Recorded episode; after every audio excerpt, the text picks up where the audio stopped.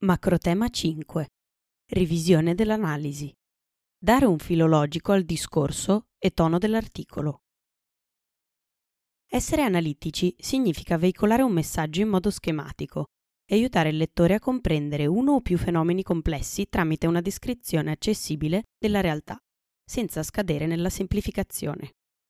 Durante la stesura di un'analisi è facile rischiare di perdere il filologico del discorso si potrebbe iniziare un pezzo con l'intento di descrivere, ad esempio, l'organizzazione dei piani vaccinali all'interno dell'area euro e poi scrivere una conclusione focalizzata su come lo abbiano fatto gli Stati Uniti.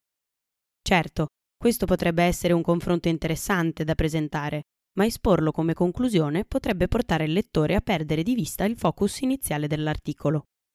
Per assicurarsi che il testo abbia una struttura coesa, è necessario verificare di aver rispettato l'obiettivo iniziale anche quando si inizia la revisione del testo.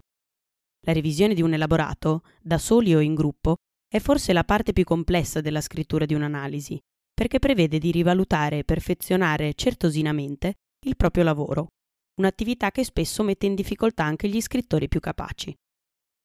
Per cominciare, assicuriamoci di aver stabilito dei collegamenti efficaci non solo tra l'inizio e la conclusione, ma tra tutti i paragrafi del testo. Successivamente, passiamo a controllare il tono dell'articolo. Si tratta della vera e propria voce dello scrittore.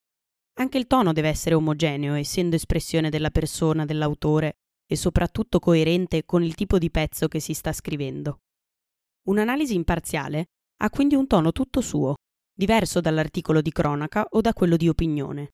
Essa deve mantenere un tono neutro con un lessico omogeneo e sullo stesso livello affinché non emergano opinioni personali.